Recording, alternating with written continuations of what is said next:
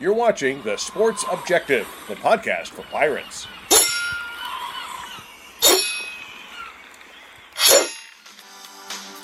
You're listening to Absolute Empowerment with Coach Jeff Connors on The Sports Objective. Join Coach C, the USA Strength and Conditioning Hall of Famer, every Monday night as he and a variety of guests, including former players, former and current coaches, pastors, and others, will discuss relevant issues in coaching today's athlete the goal of equipping the athlete and those coaching them with the physical, mental, and spiritual armor necessary to live their best life. Here's Coach Connors. Welcome to Lucky Show number 13 uh, with our guest today, former Indianapolis head football coach Chuck Pagano, more affectionately uh, known within coaching circles as Pags. And uh, Chuck, we feature greatly accomplished people with an even greater testimony. And I don't know any better person in America than you who would fit this bill. So, welcome to the show today. Thank you, Jeff. It's great to see you. Great to be on with you guys. Yes, sir. So, uh, you know, when I see your picture or that uh, Ed Reed clip that comes on that's become popular, it really makes me smile, uh, you know, because of what you have survived. And then in the process of surviving, uh, becoming nationally known for your coaching success. Uh, so, what you've accomplished is really amazing. And, uh, you know, every, well, basically, when I coached with you a couple places, I was always happy anyway because of your personality. Always made me happy when I was around you. But, uh, uh, but uh, those things are incredible, and I just praise God uh, for getting you through some of the challenges, of course, that you had, and uh, which the whole United States of America is pretty much familiar with. And what I want to do is just kind of go through your your career a little bit. Uh, I'm going to go through your your resume very quickly here, and then I'll I'll ask you a question or two. But uh, you played defensive back at Wyoming. Uh, you went to USC as a GA, and then Miami as a GA. Went to Boise State from there as outside linebacker coach. You came to East Carolina University from there as a DB coach. You decided to leave and go out to UNLV as the uh, and became a defensive coordinator uh, and then you came back to ECU, and that's when we spent a few years together there. And uh, and then from there, you you left and went to Miami, uh, coached DBs and special teams, uh, and had great success there. And then you uh, went to the Browns uh, with Butch Davis. then from there to the Raiders, then back to UNC Chapel Hill as a defensive coordinator under Butch and that's where we spent some more time together on the same staff. And then you left and went to the Raiders as a DB coach, and then the DC, and then uh, went to the Colts as the head coach uh, with a record of, of, 56 and 46, counting the uh, playoff games. And then uh, finished your career with the Bears as a defensive coordinator, and then uh, retired. And so uh, here's my question. talk a little bit about, if, if you would, uh, can you talk a little bit about your background and your your influences growing up uh, that got you to Wyoming as a player first? Yeah, a lot of moves on that journey, like any of us, right? Spend, oh, yeah. Uh, decide to choose this this profession as as as our careers and put food on the table, but grew up in a football family, as you know, Jeff, right? And yeah. dad was a high school coach in Colorado. And so I grew up around ball and the locker room and all those kind of things. And so he was obviously the, like, one of the first ones had a huge impact, you know, on me and thought process and uh, watching him coach at the high school level as a, um, you know, as a young young person and hang out at the, you know, up at the school and and watch film and see how he you know developed the relationships with the players and how he coached what his style was what he stood for. Um, uh, you know culture wasn't a big word you know back then but sure you know we were always going to be a you know a disciplined physical football team and but it really started you know with you know building building relationships and building that trust and I was very, very fortunate. All those spots that you mentioned along my journey, I was around such great men, such great leaders. Um, you know, Ted Tollner was my first boss at the college level. Played for three different, you know, coaches in, in college: Bill Lewis, Pat Dye, and and Al Kincaid, and had a bunch of great um, position coaches. Rocky Long, you know that name, Rocky Long. Yeah. Still coaching to this day, defensive coordinator down in New Mexico, I believe, and Rocky was my coordinator, my secondary coach for a couple years there in, in Wyoming, and had a huge impact uh, on me. And and uh, just, I mean, the toughest toughest damn dude you've ever you know. I mean, we loved him. We hated him, but we loved him. And you know, he always kept it really real with you. He yeah. was always always very honest. Didn't always like that, but you, at the end of the day, you respected that. And so I took that took that with me. You know, he sat me down as a senior. I wasn't playing very good. Probably thought I was better than I was. You know, benched me uh, and put in a uh, a sophomore, Troy Robinson, and and I went up to his office, shut the door, sat down. What the hell you doing, coach? You know, and he goes, "You." He just said, "You stink." he said, "He said you're playing. You're playing like crap." And I said, and, and I and I and I was, and I knew it, right? Yeah. And you know, I was going to go up there and get my job back, right? Just tell him he was full of crap. But he told me, yeah, you stink. You know, here's what you need to do. You can either start practicing better and playing better and preparing better, or you know, get your job back. And right. being a sen- senior, you know, I was like, okay. But I always appreciated and respected that that honesty, and so he he was a a, a huge mentor you know, early on, uh, you know, as a player, and and then Ted Tollner at, at Southern Cal, and then being having an opportunity to be around Jimmy Johnson at the University of Miami. Yeah, and just a master. I mean, football coach, but a just a super like the psychological part and the way he dealt with those players down there and the way he could motivate unbelievable and Dave Wannstedt was on that staff. Of course, Butch, you know, yeah. who we both worked for, yeah. you know, there at UNC. Butch was the D line coach on that staff, and that's where those relationships were built, you know, down for down the road. And but uh, you know, Steve Logan, you know, had, had you know ECU.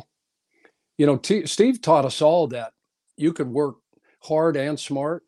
Yeah. And you didn't have to stay, you know, 18 hours in the office Larry Coyer, who you know and I know and, and love, the, the Coy yeah. dog. Now, Coy, Coy didn't believe that way, and, and we love Coy, right? I mean, he oh, was oh, yeah. he was unbelievable. I mean, you talk about a one of the finest football coaches I've ever been around. But you know, Steve and them would be out the door right right after practice. They get their stuff done and they'd be gone, and we'd still be grinding that film up there. Bobby Babich and myself and Theo, yeah. you know, and and I asked I asked Larry one time, "Hey, are we going to watch film tomorrow?" And he had remember you smoked that pipe, and there's mo- no, supposed to be no smoking in the building there. Yeah, he wouldn't quit smoking it. No, he said, "Hey, I'm keeping it. They can run me out of here or let me smoke this pipe." You know, he knew he wasn't going anywhere. You know, so he just challenged him. I said, "We gonna watch film tomorrow?" Larry goes, "What kind of question's that?" He pulled that. Hey, Bubba, what kind of question is that? And I said, "Well." if you plan on it, we better shut this thing down because that bulb's about ready to burn out on that machine because we've been going so damn long, you know. But he, he he had a huge, you know, and to this day I stay in touch with which coach uh, Coach Coyer and okay, um, he would come and and visit. He came when I was at Chicago. He mentioned the Bears and my last stint, you know, as a as a coach in the NFL, and uh, you know, I retired after that 2020 season. He came up and drove up from Indy and uh, visited us during training camp and spent a couple days. It was it was so awesome being around him again. You talk about a tough guy and a and a grinder. I mean, salt of the earth, right? Yep. But but that was a, that was a great experience. Learned a lot. Ten years under Butch. Learned a ton, you know, from from Butch. And uh, again, I just uh, I'm I'm missing guys as as we as you know, and yeah. I don't want to be disrespectful to anybody, but I was very, very fortunate, very blessed.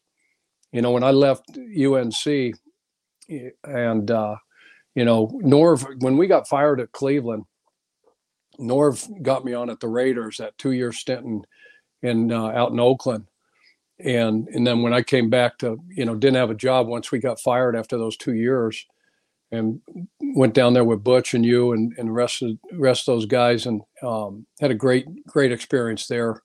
Yeah, uh, unbelievable place and and then but then John Harbaugh got the Ravens job and offered me an opportunity to go up there and coach the DBs and um, I love college football and all that stuff, but just the recruiting and the academics. Yeah. And once you, because I didn't know any better, 17 years at the college level. Yeah. You know, and then got my first taste at the Browns, you know, with Butch. Just without the recruiting and the off season, you know, when, when summer came around, you were on vacation, you were on vacation, you turn that phone off. You could yeah. totally, totally unplug. Um, different, as you know, obviously, uh, college. And I can't even imagine yeah. right right now with with the portal and NIL and all the stuff that's going on, talking to the guys that, that I know and that are still doing it at the collegiate level, they never have a day off.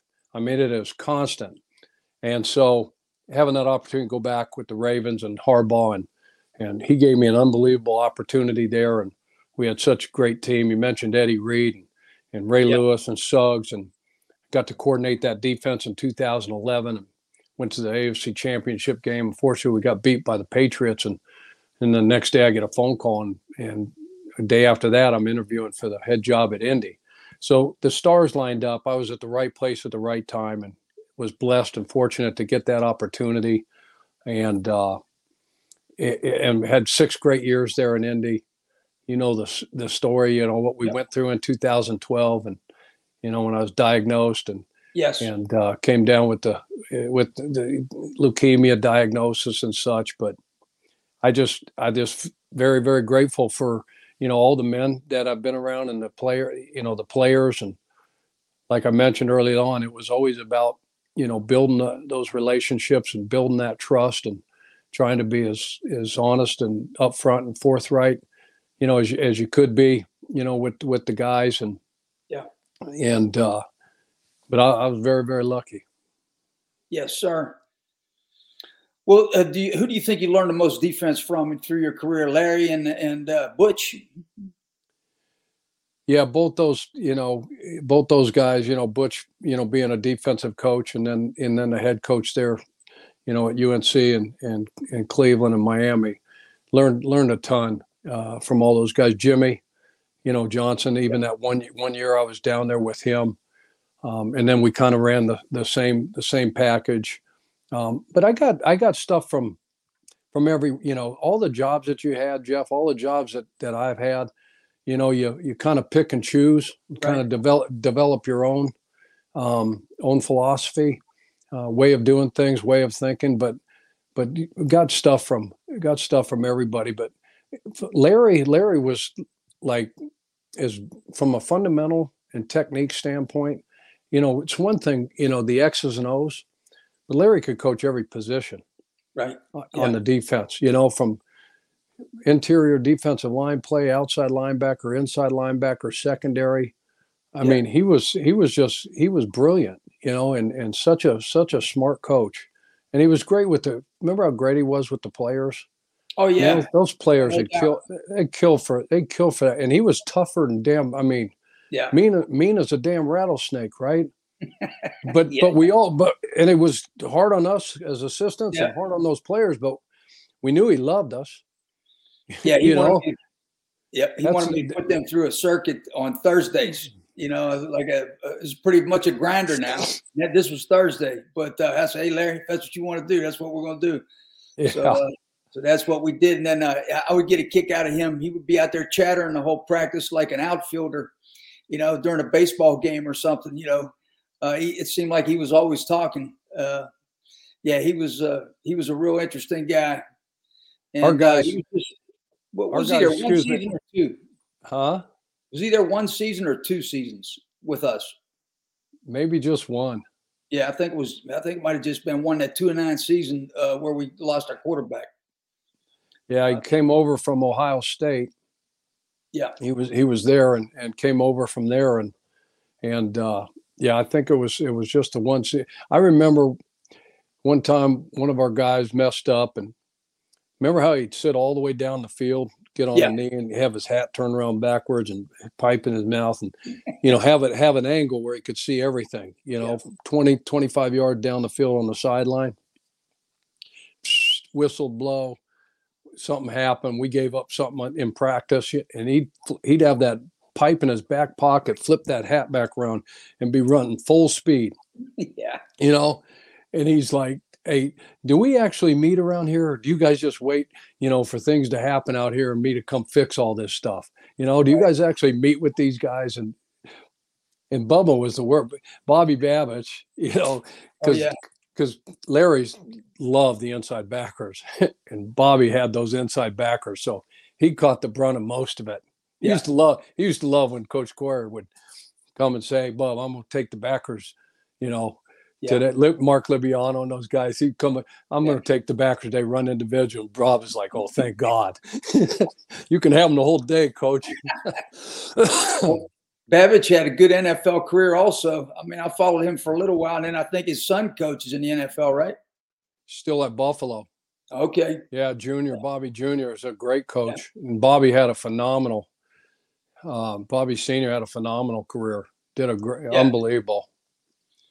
Yeah, I think we have a. I think you know, my dad was a high school coach too, so I think we have a common uh, uh, person that we know as well, uh, coaching uh, Fred Pagac.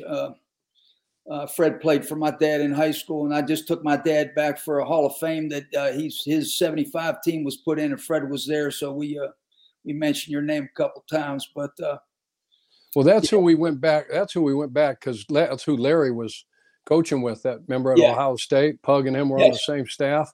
right, Remember, we all got in that van with Coach Yes. Coyer and, Yep. and, Yep. and took a took a road trip to spring practice and or Yep. to meet meet with the staff at Ohio State. That was fun, boy. that was fun. Yeah, what a great time that was. Remember, first thing we got it, first thing we did, we got to Ohio State. He made me put some gear on. Cause we'd go, Yeah. remember we goes racquetball courts. He loved to play racquetball. Yeah, yeah, And he he hated it when I beat him on that court. He would rather die, you know, than get beat.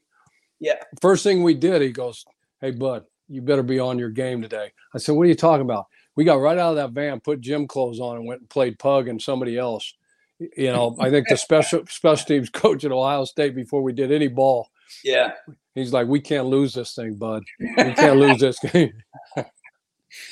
Yeah, well, Yeah. Fred was definitely a competitive guy, and uh, you know my dad absolutely loves him. So, uh, you know, your daughter Taylor very eloquently, you know, wrote about uh, the ten things that she learned from her father, which uh, you know I was so moved by that. You know, as coaches, you know, we hope that all of our children could be so so influenced and so perceptive. And you can tell how intelligent she is just by reading that. And uh, of course also the love and appreciation was so evident as well. But uh, i just wanted to kind of go through those things because yeah, i know these are all the things that you stand for and and and a lot of these of course are what contributed to your success. So uh, you know number one was grit. And uh, you know she talked about sticking to the process and showing up every day for a purpose for for those who you love and and your goals. And you know you got to put in the time and uh, to overcome obstacles and uh, you know you got to live in your vision. So can you just talk a little bit about that? Yeah, so you remember when when that uh, you know Angela Duckworth came out and wrote that book, you know, called Grit, and we all saw a video, and yeah. you know, I, it really, you know, it really struck me, you know, that all the things that you just talked to about the perseverance, the resolve, the stick to itiveness, and because we're all so quick to just want to give up, and and you know things get really really hard and things get difficult and you know you just tend to throw the towel in too quick especially especially nowadays but yeah. we you know going through going through stuff and you know life's hard right jeff? Oh yeah. I used to tell the guys all the time as soon as you figure that out it starts getting a lot easier. Yeah. You know but to to accomplish you know anything and and to overcome you know circumstances and overcome adversity you know you got to have that you got to have some grit and you're going to get knocked down. That's okay. And you're going to make mistakes and you're going to fail. But as long as you learn from those and you keep going and keep moving forward and just, just, it, it doesn't matter. I mean, to me, that was, that was the biggest thing because it's never going to be perfect and the game's never going to be perfect and guys are going to make mistakes. The best players in the world, right? The best players yeah. at the professional level, it doesn't matter. But as long as they, you know, they have that grit and they have that perseverance and they have that resolve, because that's just the game. I mean, I was yeah. we're coaching, we're coaching and playing a kid's game. Yes. At the end of the day, and there's going to be some real life stuff that's going to hit you right between the eyes. Right. And and all these lessons that we've learned, you know, playing the greatest team sport ever, you know, football at whatever level, we learn we learn we learn so much uh, about you know not only teamwork and and and being a being a part of something you know that's bigger than ourselves but um, we we learn that that grit and we learn right. to overcome you know adversity and uh, you know and then the living vision and not circumstances you know that came about um, you know our good buddy kevin elko you know, yeah. talk to me, uh, uh, you know, and especially when I was going through my ordeal in Indy with with the cancer stuff, you know, we were having a call, talk one time, and and it, you know, talked to me about living vision, not circumstances, and um, living that that is just, you know, when I was going through the cancer, I just it was my vision was that my circumstances were leukemia, right? Right. But the vision was that, hey, because I just got to Indy, I just got the head coach, and just got the dream job. Your, you, you know, what you worked 28 years of, of your life for, to have an opportunity, then then to see it to the you know fruition and get the job, and and you know six months later you're sitting in a hospital bed, you know, with a bunch of stuff getting pumped in your body, chemo and things like that, and you're just you know wondering, you know, why, you know, yeah. why does stuff like this happen? Um, yeah and then it gets revealed to you throughout that. But I remember him telling me, hey, okay, the vision was that I was going to beat cancer, be around for a long time for my wife and my kids, walk two more daughters down the aisle, dance at their weddings, and raise that Lombardi trophy. And forget the circumstances. That that's what I focused on. You know, was was that vision, and that was from day one you know we built that program you know uh, on on a solid foundation. We built it on rock and, and not sand because we knew tough days were coming. Little did i know six months after we talked about that stuff you know that i'd be i'd be sitting there getting removed from the team and, and going through what what i had to go through. But i think that's really really important for for for all of us especially for young people is you know get a get a vision you know, in your mind, regardless of what you're going through, of, of what you want to do and and and how you how you want to do it and where you want to be and and and focus focus on that. You know focus focus on that vision and and don't don't worry about the circumstances. You know because we know cir- circumstances don't make you they reveal you. You know and and having to go through some tests and some tough times they they re- they reveal a lot about yourself no doubt and uh, you know, when you're in a hospital, I've been there a few times, and you got you know you're going through something tough. You got to rely back on that grit, you know, and uh, and at the same time, you have to be patient. And that's what I learned. And you know, uh, I know that you went through that. Uh, you went through something down in Miami too when you had the, the heart deal. And uh, uh, you know, about a year ago, I had bradycardia, and uh, I was just riding riding in my car, and I was well. I actually had to get some kind of a basic test, and uh, you know, I had uh, my heart rate was thirty, and they're like, "Why is your heart rate 30? I'm like, "I have no idea." I said, "I can't be in that good a shape." and so uh, I, I, I, called Bo. You know, Bo's a paramedic, and he works in the emergency room and all that stuff. You know, my son and everything. So when I got home, he goes, "Dad, you know, got to take you to the uh, cardiologist. You know, you got you got the electrical block. You got second. You're going from second to third degree block." And so I went to the cardiologist, and they could only get my, you know, my heart rate up to 53 on a treadmill. Put something on me, called me back to the emergency room later on. So my heart rate was 25 for four days because I had to wait till Monday uh, to get the surgery to get the pacemaker. So, uh, you know, and I've been great since. And you know, my my problem was all electrical, but you just never know. You know, I mean, I had no idea that this was that I even had a problem at all, and I and nobody can even tell me to this day, you know, why that occurred. Uh, but at the same time, it was you who I was thinking about when I was in the hospital. Just so you know, that uh, it was you, and it was Jesus Christ, and it was. Uh, and uh, I had no symptoms. The nurses were there. You know, they told the the pastor that came to see me on a Sunday, "We don't understand this guy. He's like not even human. There's something wrong." So he's, you know, he's got no symptoms. He's not dizzy. He's whatever, but his heart rate's 25. But you know, uh, my faith.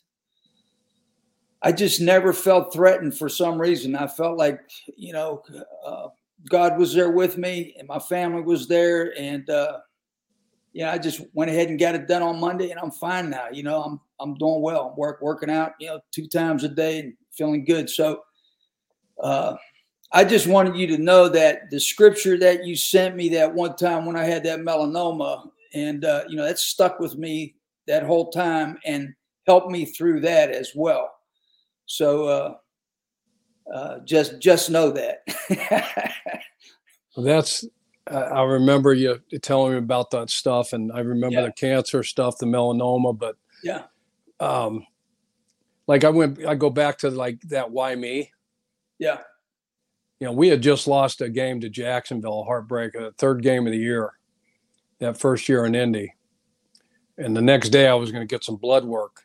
I remember we took the lead. Andrew took us down the field, got the lead back with 50 seconds left, 52 seconds left in that game, and yeah. we kick off and Blaine Gabbert hits Cecil Shorts on a skinny post and we lose the game.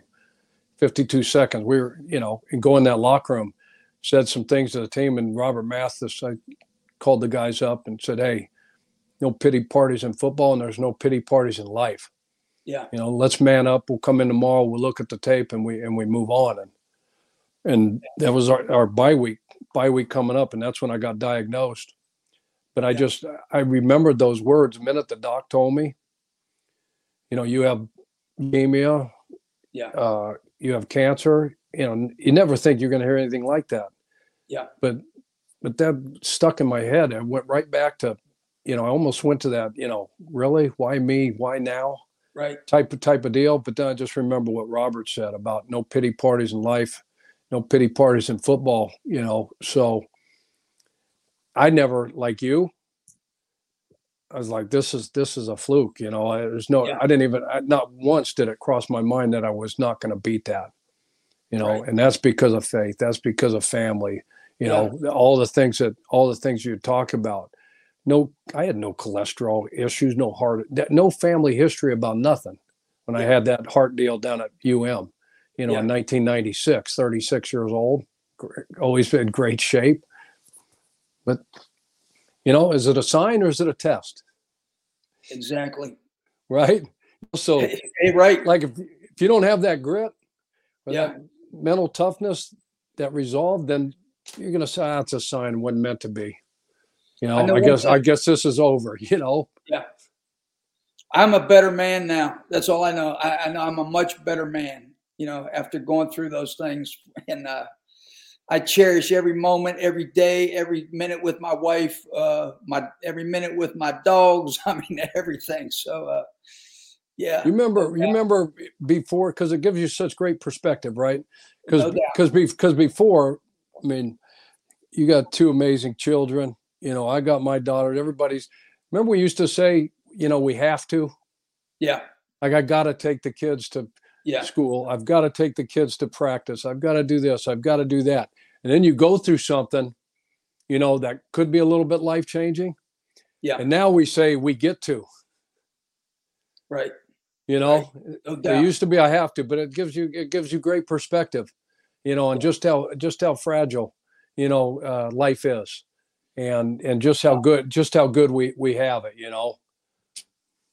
Well, let's go to number two, presence. 60 minutes is all you got, uh, one play at a time. Don't judge. Be present in each moment of your life. Let go of self judgment. And I've heard that a few times from you. So, uh, anything you want to add there? Yeah, that that that process, that presence, you know, that that process of a game was, you know, 60 minutes, all you got, one play at a time. Don't judge, just what you said. And we all understand the first three elements of that. And that that no judgment thing, that's like, okay, good play, move on. Yeah. Bad play, move on. Yeah. Don't look at the scoreboard. Down 28, who cares? You can't score 28 on, on one play. Yeah.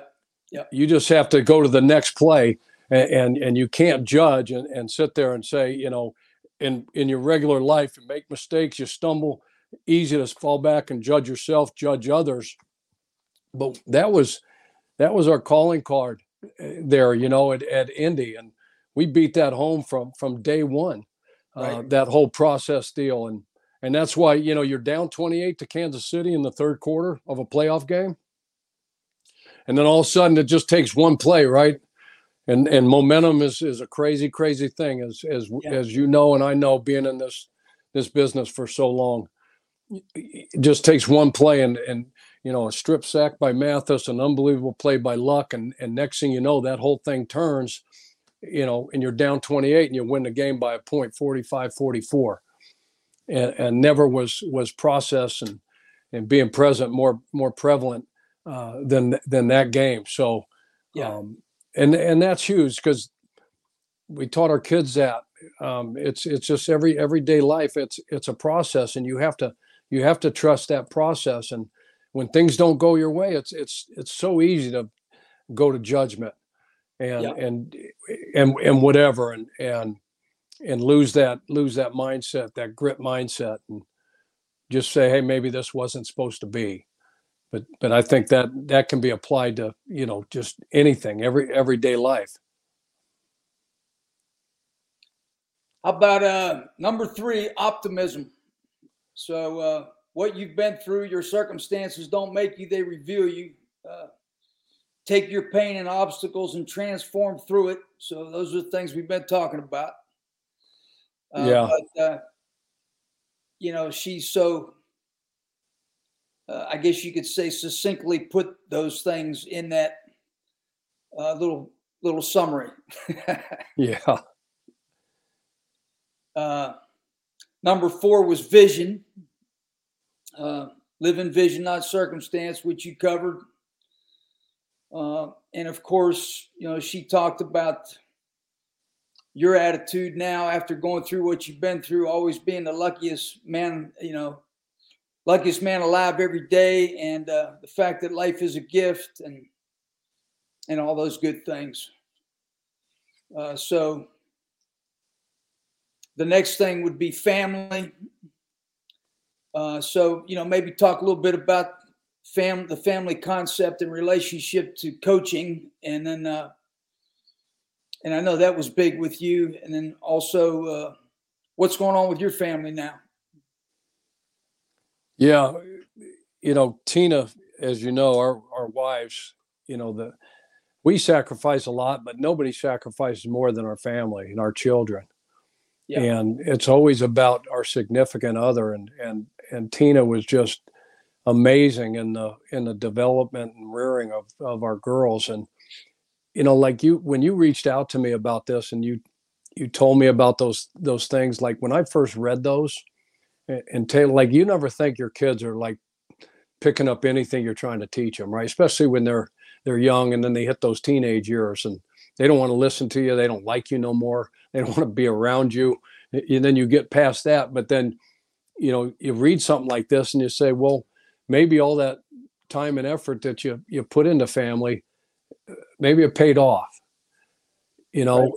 and you know, I re- I remember like Taylor when we when we left Miami to go to Cleveland, Tori and, and Tara, and we we go up to Cleveland.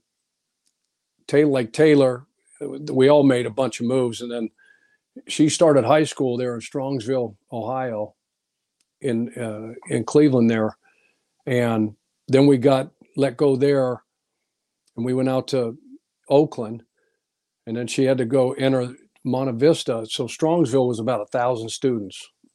Yeah. So we drop her off school you know, Monte Vista, 5,000. And like she didn't want to get out of the car the first day of school. Mom, Tina took her. Yeah. and she finally just had to tell her, hey, get the heck out of the car, Taylor. Here, I'm not taking you back home. You got to do this. And it, it, you know, obviously it, it worked out, but she's there a year and a half. Then we got let go at, at Oakland. We got to come to Chapel Hill. So three, three high schools for my, my middle daughter. I wasn't very popular, you know, in, in, in the, in the household, but Tina made it all, made it all happen from they were little. And, Yeah. and she always had to work too, everywhere we went. Cause we weren't making the money that the, all these that we make now and have made, but you know, but she was, she was just unbelievable, but she always made it, you know, important for those kids to know what my, I did and what, and be around the football stuff. And, uh, we try to take advantage of, of every opportunity, you know, we could to, to keep them, keep them involved and, and because I missed, be quite frank, I missed a lot. Uh, as as most as everybody knows, I'm not saying I've been through anything that anybody else in the coaching profession hasn't been through. I mean, you you sacrifice a lot and you you miss a lot, um, but at the same time, I I just I credit I credit my wife Tina, uh, the unbelievable job that she did, and you know, getting those girls ready and bringing them to the games and being around you know the team and all the different schools we were at and you know and then in the in professional football and staying connected like that but you know my late father-in-law uh, ron hefner tina's dad my father-in-law ron he passed away i don't know if you remember remember when we were together in 07 you know back and we just got our break speed off at wake forest and Yeah. and came home and that next morning we woke up to a bad phone call tina did but um, he always talked about faith and family, you know, and how important that was. And it wasn't always football for him. He was he thought I was crazy doing what I was doing, you know, Yeah. because he'd he'd come to he came to Chapel Hill to see us, and he come on a Wednesday, and I didn't see him till after the game. You know, Right. he's like, "Hey, is there any more of these jobs opened up? Boy, it sure seems like a really good way to make a living." You know, Yeah. but but it was it was always about that and um and again i credit i credit tina and the job that that job that she did and and again that that part of it is always uh, again i feel very very blessed to um they don't now that that retire they don't have a team so now it's just you know i got them all out here in boise idaho and Yeah. Tara raising three granddaughters, Addison, Avery, and Zoe, and the two the two oldest ones are twins. They're going to be 16 here pretty soon, and sophomores in high school. And Zoe's going to be 10 here this month, and, and then I got a grandson finally, Bear Charles, and he he just turned two. So we're living a blessed life out here, Jeff. Very very lucky. That's awesome, man. Glad Yeah. to hear. Well, the next one is change is constant, which uh, you just covered some of that. Uh, fan versus life of football, she talked about, and uh, people not understanding the life of football. You know, the football fans not understanding that. It's a business with sharp edges, and kids must adapt. But what she said was it taught her to appreciate whoever she whoever she was with and uh, and wherever she was. So I thought that was I thought that was great. No, you just it was again, you don't sometimes you don't have the conversations probably until you like your daughter writes something like this or you have a discussion or and and you and you don't you don't take the time to really you know like we talked about be present Right. you know th- that intentional and, and deliberate and, and actually listen and see what's going on. But going through they've always told me you know they hated me back then you know when dropped her off at chapel hill and it's her third high school. And it's like you know how hard that is on on teenage kids i mean i can't even imagine now how hard it is with everything that's going on in social media and all the all that Right. stuff but but it i always told them i mean it was adapt or adapt or die. Yeah. can we can we stay can i stay dad at, at monte vista? Can i stay here with friends and finish this you know my senior year blah? I said one thing tina and i decided when we got into this thing together was that there was going to be some moves. We knew there was going to be some moves and some change, um, but we weren't going to ever leave the kids behind. Now she stayed behind sometimes to finish a, a semester, you know, yeah. finish the second half of the school year or whatever, you know. So we had to be separated some uh, in those regards. Uh, but the kids, we never we said we're never going to leave you leave you behind, and I just told them it's adapt, adapt or die. Keep your head down, mind your own business, walk through them doors, get your work home, you know, and and, and then and then get your work done, and then get home. Um, but this is this is how it is, and it's going to help you. It's going to help you down the road. You know, learning learning that how to adapt and that grit and building that stuff. And again, they they I wasn't very popular back then, but to hear them now say those life lessons, you know, that we learned and having to go through all that change yeah. and all those different environments and adapt and you know build new relationships and make new friends and uh, i mean you and i both know how hard that is and it kills you. It kills you inside to have to do it. But it, but it's just life. That was that that's how it was and and and they forged through it and all of them to this day you know things are they understand that that life's tough and and you know, and it's hard. But they have, you know, all that stuff inside them, all that past experience, and know that it, it's going to be okay, and and they're they're going to get through it, and they're not alone. No doubt. Well, number seven is control the controllable. Uh, she talked about chaos and opinions and criticism, and uh, and then you just lean into what you can control yourself, which is awesome. Uh, Paganoism right there. Yeah, so, I uh, can't I can't claim it. I got it from I got it from somewhere, but but I used to tell those media guys or tell my family, you know, or I tell those media guys, I said, you can fire me, but you can't eat me. you know, or I or I'd tell them they can fire me, but they can't eat me. Yeah. So you don't we all know we signed up for, right? Oh yeah. We know what the expectations are. So control what you can control and that's your your your attitude your energy your enthusiasm your passion right. all all that stuff. Because that stuff that stuff's contagious. No doubt. and, and if we sit there and i used to beg my wife and kids don't read don't listen to the radio and, and they they couldn't they couldn't do it. And all the time they go they, these guys what are they talking about? Why would they say such things? I said that's their job. Right. i said i can't i can't get into it with those with those guys, and I used to just kill them with kindness, Jeff.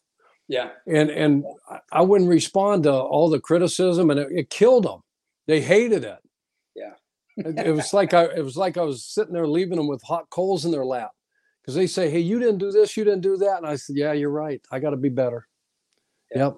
Yeah, I'm, I stink at that. I got to work on that. And it would just kill them, you know, because they wanted more. And yeah. And I made some mistakes, obviously, along the way and learned some tough lessons on responding to that stuff. But again, there's going to be a lot of things that are out of our out of our control and we're just going to have to have to deal with but you know your attitude like i said your mindset how you how you treat people i mean that we how you respond right uh, all all those all those kind of things is just and that's easy. That's just i used to tell the guys all the time i said some of you guys i think you get up out of bed and you just say hey look i'm going to go in and see how miserable i can make coach today is that what you guys do?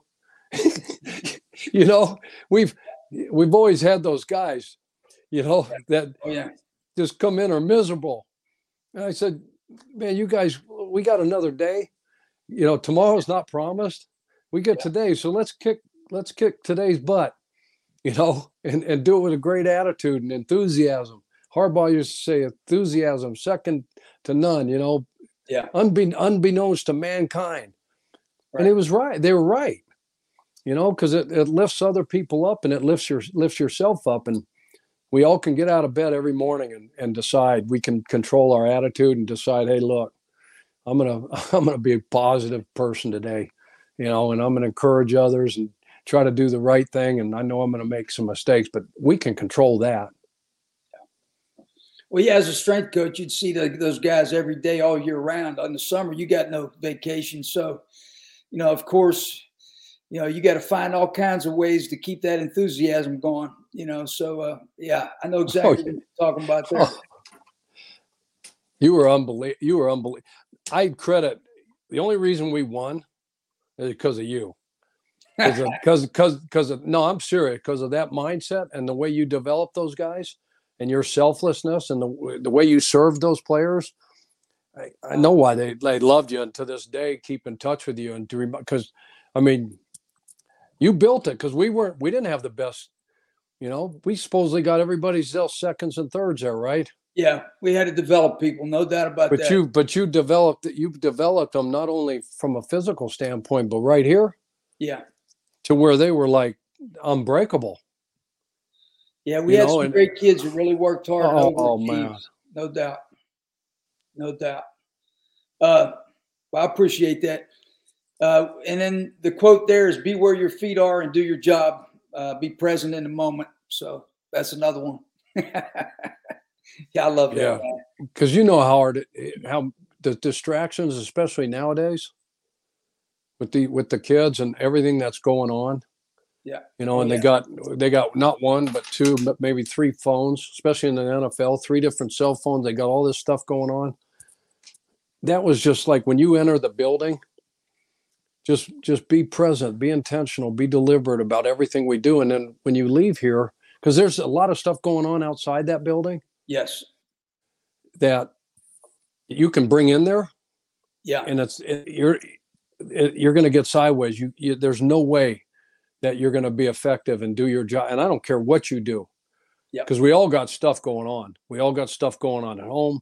Uh, whatever, whatever. There's a bunch of stuff going on, and if you bring that to work, boy, it's you can tell in a heartbeat, and and and that's going through your mind uh, there's no way you can be present. You can be intentional. So that that whole be where your feet are, we're just hey, whatever it is, if you get a a, a pad on the side of the uh, door, the entrance, you know, you punch your code in, or you yep. got a key key fob and it lets you in. I used to say, let that be the deal. Okay, look, you're here. Be where your feet are. Be present. Try to try to put all that down for right now. Not that it's it's not not that it's not important. It's your life, it's your livelihood, it's your wife, it's your kids, it's whatever you got going on. Mom, dad, brother, sister, all the stuff, right? Pulling at, at these guys. Just put it down for the next whatever. Yeah. And then when when you leave, you know, and you you exit that door and that thing clicks, then then then you pick up you pick up that stuff again. We never drop that, you know, uh, full time or forever, but if you want to if you want to prepare and and you know put yourself in the best possible uh, position to succeed on Friday night, Saturday, Sunday, Monday, Thursday, whatever it is at any level. Yeah. You have you have to be present. You have to be intentional and and I learned that at home, Jeff, you know, with with with Tina over the years is, and, and my kids because we'd bring work home. Oh yeah. it was a le- it was lesson for myself you know, and I and I, and we had to recruit and do all that stuff. But she yeah. would tell me all the all the time, "You're you're here, but you're not here." I'd yeah. be like, "Huh? What are you talking about?" so even before we even know what "be where your feet meant," feet yeah. are, what that meant, that that just being present and and just a better listener and and and all that stuff. But it's hard. It's hard not to do that yeah, my wife's famous quote to me is, uh, uh, "What did I just say?" huh? yeah, so I got to make sure I'm listening. Yeah. Uh, so uh, uh, the next one was belief. You know, of course, the mindset, the attitude, uh, and she talked about when you talked to her when you got the diagnosis of leukemia and you told her, Don't worry, I got this. And you did have it. And so she mentioned the power of the mind to heal. And uh, wow, you know, what a powerful statement that is.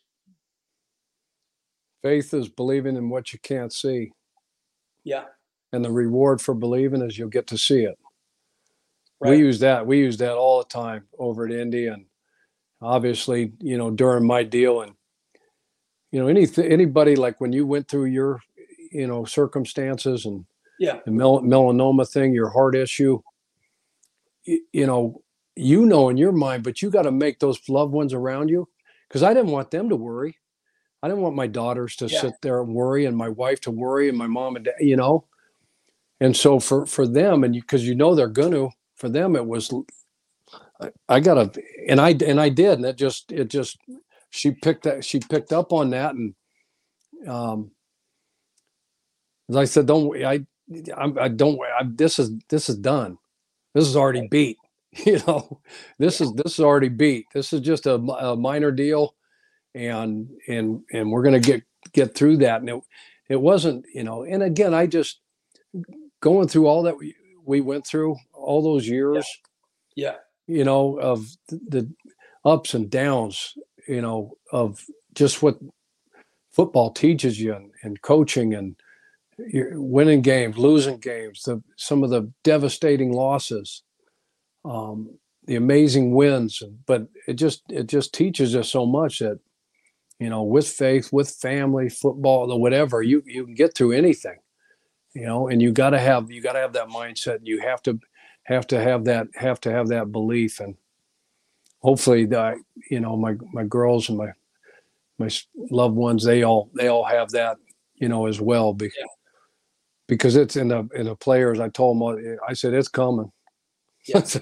I don't know when, and I don't know where, but the circumstances, the adversity, it's coming. right. You know, Well, so my my, uh, my family was with me that for the last deal that I had, you know, over the weekend and so forth. And then we were waiting for Monday, and so uh, I told them we having a tailgate party uh, Sunday. So we had a tailgate party in the hospital before my surgery. So you know, I I, I do I, I believe it's all attitude, you know.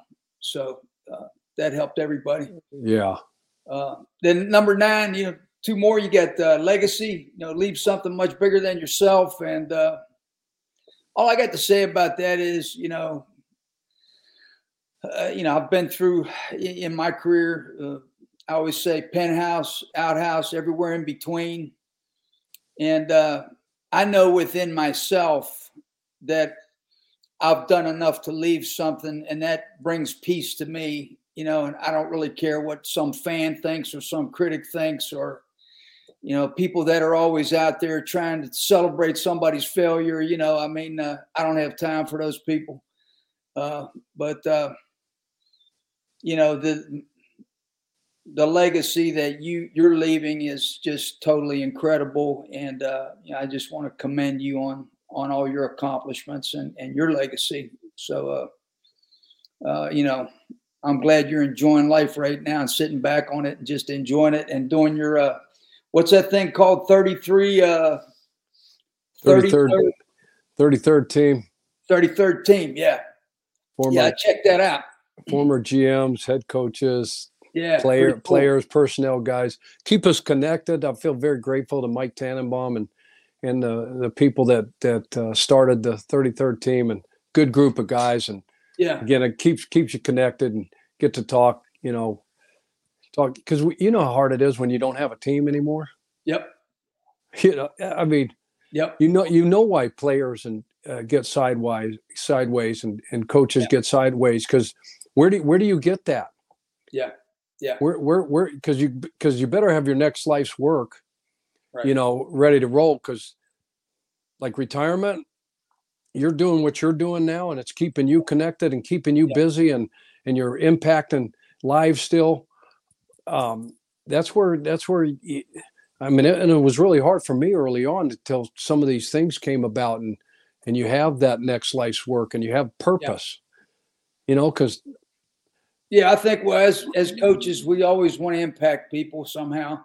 It's just too deep in you that you, you know, somehow it just, you know, you got to do it, and uh, that's that's the way I feel. I I was ready to go down to the beach, you know, chill out at Emerald but uh, something hit me. Said you ain't done yet, buddy.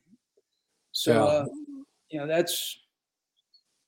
Uh, you know, we had a guy on last week that played at ECU, and he heard heard a uh, podcast a couple uh, you know, two, uh, two podcasts ago with Pastor Gene that I bring on, and uh, basically said he wanted to recommit his life to Christ, and that was just, you know, just something incredible. Uh, just so happy to be able to help him, you know, through what we're doing. Yeah. And that's what we want to do. And so, uh, you know, the, the last one that we'll leave everybody with, I guess, is live full out. And uh, the fact that your daughter called you a child at heart and you love to have fun and you love to laugh and, uh, you know, all that kind of things that, I, that I've seen in you, particularly like a couple things like where you, when you wrestled Jerry Dillon in your backyard, for instance, and, uh, you know, when we had a lot of, a lot of celebrations after big wins and we just had a great time. And, uh, I always uh, had such a great time around you and Fleming, you know, uh, because you, you know, you would just be, uh, uh, you know, making it happen. I remember I wrestled Fleming in my kitchen one time, broke all the dishes, and Michelle. so, him yeah. and Le- him and Leslie came to Boise. That's where we met. Okay. We were both we were both first time, you know, full time assistants under Skip Hall at BSU in 1987. Yeah he was on the offensive side of the ball and I was on the defensive side, and we connected from the first day. Right. And you know, just best friends, best man at my wedding, and yeah, we wrestled a bunch. You yeah. know, my when I let when I we, I mean, we got found in the front yard. She was out of town. Les was out of town, and we went out and we finished at his place, and we were in the front front yard, rolled over a, some you, you, you know sapling that that they just planted out out front of the condominium complex that he lived in and security came because somebody called security on us. And, oh, and he's like what are you what are you guys doing? He goes you got to get out of the front you got to go. So we went upstairs and moved all the furniture and and proceeded to you know keep the match going you know up there. So unbelievable, well, when, how, unbelievable how great times. how about when you and Jags dove in the water of Brook Valley and got a bunch of golf balls out of there? And I took I took my youngest brother-in-law who was visiting, little Timmy Hefner. You know, he's not little anymore, but we were in that mud and got three, four buckets of those golf balls. What was that, Brook Valley? Yeah. Yeah. Oh Lord, how do we get here? how do we how do we make it? Huh? Someone yeah. was look someone was looking out after us because a lot of a lot of a lot of not very smart decisions. You know, yeah. along along the way. But well, that uh, uh, before I close, I just wanted to ask you a little bit about defense. Uh, you know, uh, East Carolina's you know having a pretty good year. They're six and four. They lost a tough one to uh, Cincinnati. Got Houston this week, and uh, you know this defensive coordinator here at ECU. I think he's made a difference. Um, and uh, you know, there's a lot of pressure, and I think he, you know, he plays some man, and but uh, just generally speaking, you know, what, what, kind of defense do you think is is more effective now as a as a base defense? And uh, you know, what are a few thoughts you have there now in relationship of you know how to stop these high powered offenses with mobile quarterbacks and uh, you know, I mean, do you spy do you spy somebody on the UNC quarterback Drake Maye or you know, how do you? He's going to get a first down one way or the other. So I mean, uh, it's Give me a few of your thoughts there. Yeah, you you watch these guys and you watch Justin Fields the last month. Yeah. Uh, in the National Football League, what he's done in Chicago. Right. I mean, and he's six six three, 235, 240 pounds, and he's faster. He broke one the other day, and there wasn't one Detroit Lion defender that could catch him and go 60 yards. 147 uh, yesterday uh, you know 160 some the, the week 180 some the week before. Watching these athletic guys in, in college i mean you better have a bunch of speed. Yeah. The game used to be like when i was at the raiders with mr davis. Yeah. And al davis was like it's a big man's game. Yeah. you know you had to be fast but it, it was a, always a big man's game and and coach parcells and and remember all those all those guys, I mean, those Mike backers were 250, 260 pounds. And because it was like you said, it was a two back, you know, there was never a time anybody was in one back. Everybody had a fullback in the backfield and played with multiple tight ends. And now, you know, fullbacks are extinct. You see some of the Kyle Shanahan, you know, yeah. he, he uses one, you know, in San Francisco. Um, you know, Mike McDaniels goes down to the Dolphins and he's having great success. You'll see a fullback there. So it, it's all about speed now because everybody's playing and like base defense. we were a three four. I was a three four in, in, in at the Ravens. We did it at Indy. I was a four three under Jimmy Johnson before. You know, I, I got with some fourth, uh, some three four guys, Rob and Rex Ryan, yeah. um, those type of things. But you could get up, But that was your base defense, and if you played like a thousand plays right now in the National Football League, and I'm sure it's just the same, you know, at the college level, you're never in base. Yeah. You know, so because you're not going to see 21 personnel, you know, two backs and one tight end, or yeah, 22 personnel, two backs and two tight ends. Maybe short yardage goal line situation. Yeah. But we would only play between 20 and 23 percent of base defense, mm-hmm. and the rest of the time you're in you're in nickel defense, you're in sub you know, five DBs, six DBs, depending on, you know, the down and distance, especially third down, because in college is the same thing. It's they're spreading you out pillar to post or making you defend, you know, every blade of grass and and the guys that you know are, are running the offense, the quarterbacks that are running it, and the players that they're handing it to, and the players that they're throwing it to. Yeah. My my lord. I mean, yeah. It's it so you can see what's happening like in the National Football League, um, you know, everybody's going like the linebackers of old.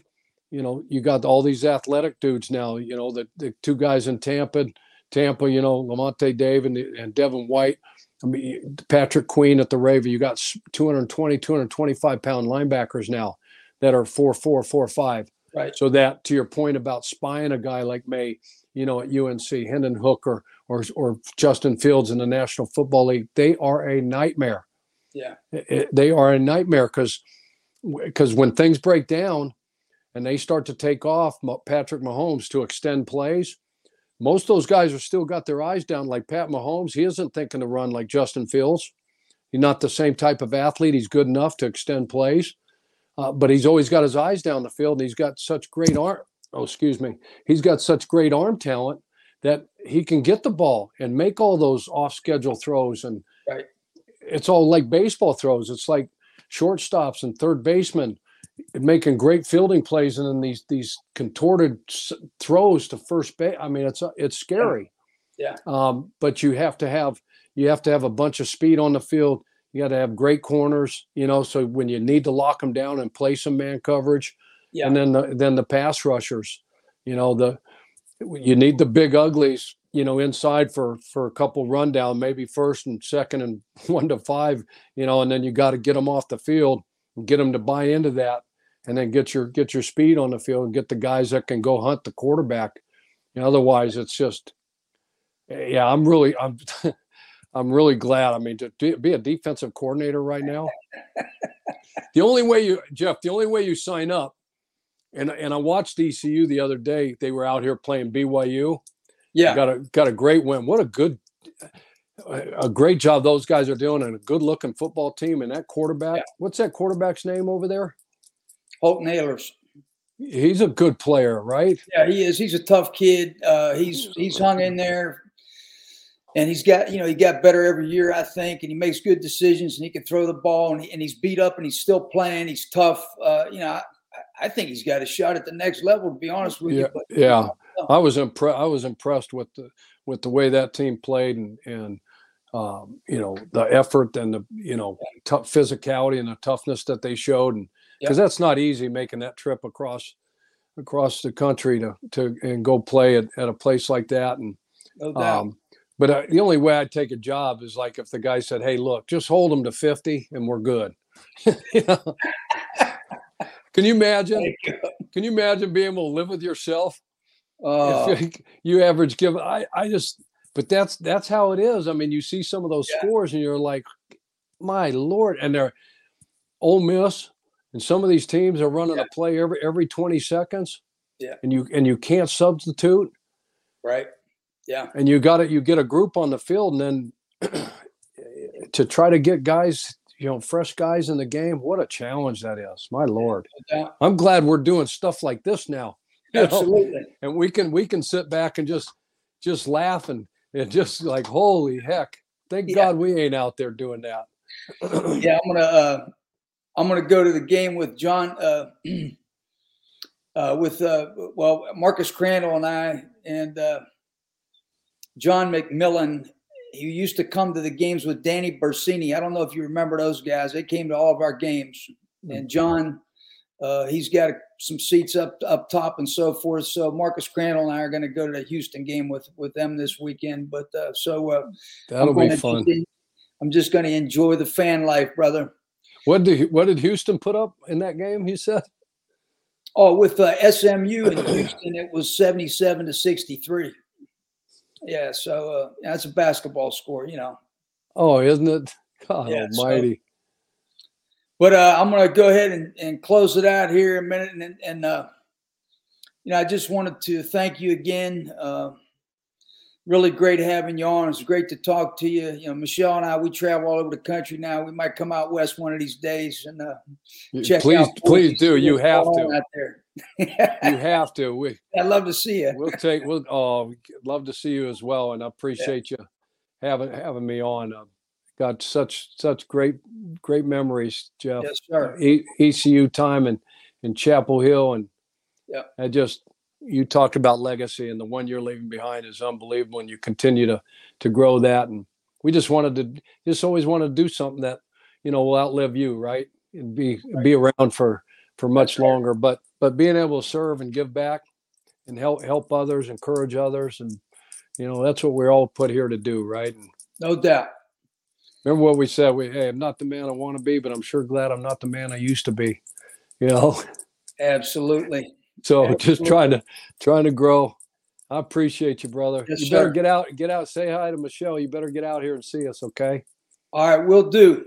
Uh, this is Jeff Connors uh, signing off for Absolute Empowerment and armoredlife.org. And uh, remember, when you open the word, it opens you. God bless and see you next week. You've been listening to Absolute Empowerment with Coach Jeff Connors on the Sports Objective. Join us every Monday night for a new edition of the show. Listen to the show pretty much everywhere podcasts are found. Be sure to follow us on social media at The Sports OBJ on Twitter and TikTok, at The Sports Objective on Instagram. Like and follow our Facebook page and subscribe to our YouTube channel. As always, we appreciate you listening to the show, and go Pirates!